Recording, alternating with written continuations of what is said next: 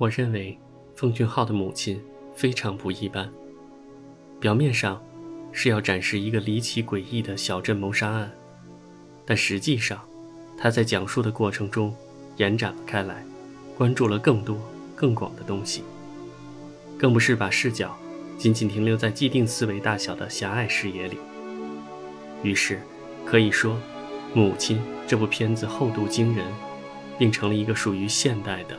东方的社会性的隐喻，泛泛来说，这种隐喻关于人的不信任、承受与极限，关于机智的冷酷，关于机灵人的生存，关于真相的残酷和不可知，也关于记忆的恐怖和遗忘的必须。这种种问题，其实渗入到了影片中的个体命运和宏大叙事中。于是，镜头。不得不在曲折中徘徊，力图展现出一个社会机理的多个层面，展现出人的多种状态和可能，而不是如一般的推理犯罪片，在抽丝剥茧之后就要直达主旨。当然，在这里最需要说的是，这种很有城府的特质也渗入在每一处的视听语言当中。我选的这一段。讲的是振宇和袁斌不满某教授和其同僚开车撞了人就跑，便在高尔夫球场等候，随后呼喝追打这群所谓的上流人士，很是热闹。这一段是影片最早的一处小高潮，出现在开始的六分多钟，值得一说。首先，整个段落充分显示了导演的控制力，从潜伏到追击，从辽阔的大远景到近处的特写的冰冷切换等等。无论是场面调度，还是镜头的移动，还是演员的动作、台词的渗入，皆显得举重若轻、流畅娴熟，细节处理的更是精致。奉俊昊要描写非社会性人的悲剧，而其立足点就必须是具有强大社会真实感，比如全片气质冷冽、格调灰暗，一再以写实感为先，甚至有些段落对于真实残酷性的揭示。让人毛骨悚然。然而，这一段却略有不同，把真实插入一种静中带闹的冷幽默之中。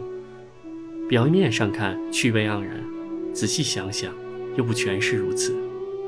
段落的外延意义，也是映射某种形式的社会不公。某大学教授在一群吹捧者的拥护下，去豪华高尔夫球场打球，撞伤了人，却可以没事。而玩笑性质的报复，却让穷得揭不开锅的家庭要赔偿其巨额修车费。只不过这一些，导演把他们隐藏在叙事的深处，不特意思索，也不易发觉。从剧情上来说，此处看似是一种非常痛快的发泄，是无规则的叙事，实际上却暗暗处理了三个叙事任务：一是埋下高尔夫球和高尔夫球杆的伏笔。这两个道具在后面的剧情中有极为重要的线索作用。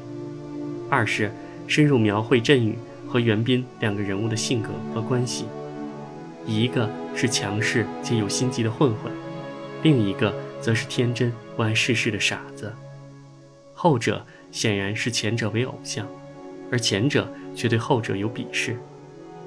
三是通过一场戏，描摹出一幅纯直的社会图景。精英人士和弱势群体的悬殊地位，当然后者也会有爆发式的反抗。虽然如此暴动必然会受到惩罚，比如袁斌作为最底层，受到社会和执法机构的冷暴力，赔偿巨额的奔驰后车镜。而这个欢腾的段落，却是振宇和袁斌联手实施的热暴力。一方面源于他们年少热血，唯恐天下不乱；另一方面。则是反衬了教授一行人的懦弱和丧失活力，没有国家机器的维护，也只能挨打罢了。至于振宇，则是想好了让袁斌承担所有的过错，才会为所欲为。此人甚为狡诈，在这一段中就有几个细节展示，比如特意扔高尔夫球杆入水，比如主张有计谋的从后面攻击。其实，通过这一节奏有致、张弛有力的段落，我已经可以清晰地看见。母亲当中，一套强大的压抑系统是怎样巧妙搭建起来的？尽管这一段其实是抗压抑，和别的部分的剧情截然不同。奉俊昊一如其在惊世之作《杀人回忆》中所做的那样，把一个人逼上绝境，必然先是展现社会组织的不可信，司法、执法等权力机关的高度不可信，于是公权被彻底否认，国家丧失其对内的基本公允，整个社会制度出现了让人心寒的问题。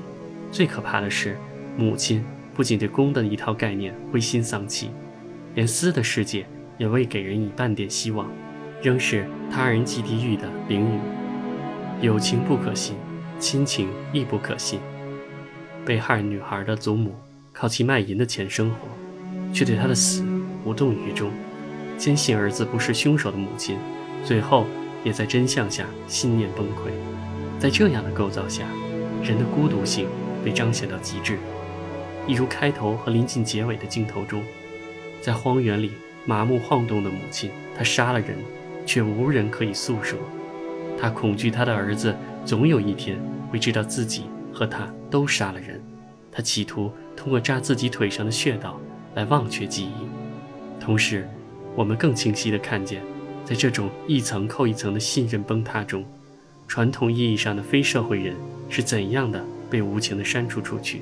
先是母亲和儿子袁斌不断遭人歧视，儿子又对母亲对自己的关心无动于衷，生存已经空间畸形，儿子袁斌却因冤屈锒铛入狱。接着，袁斌在狱中突然回忆起了什么，大声对母亲叫道：“我五岁的时候，你想害死我。”母子之间的建模瞬间被摧毁。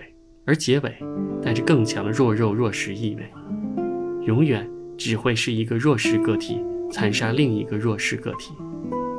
袁斌用石头砸死了卖身女孩，而母亲则杀死了拓荒老头。接着承担罪名的人，另一个弱智少年，必须也只能是一个社会的机灵者，并且更加彻头彻尾，他甚至连母亲都没有。在这个系统里。所有的精英阶层、执法机关、普通社会人都在安全的领域，正如我们，只需要和冰冷的镜头一样，冰冷地注视着他们的不幸和挣扎，就可以了。的确，我认为奉俊昊在这部片子里，与其说是强烈的控诉，倒不如说是冷漠的注视了。他真的已经修炼到了很高的段位，这种不带温度的冷漠。贯穿在镜头和视听的每一个细节之中，只要仔细体会，皆能发现其精妙之处。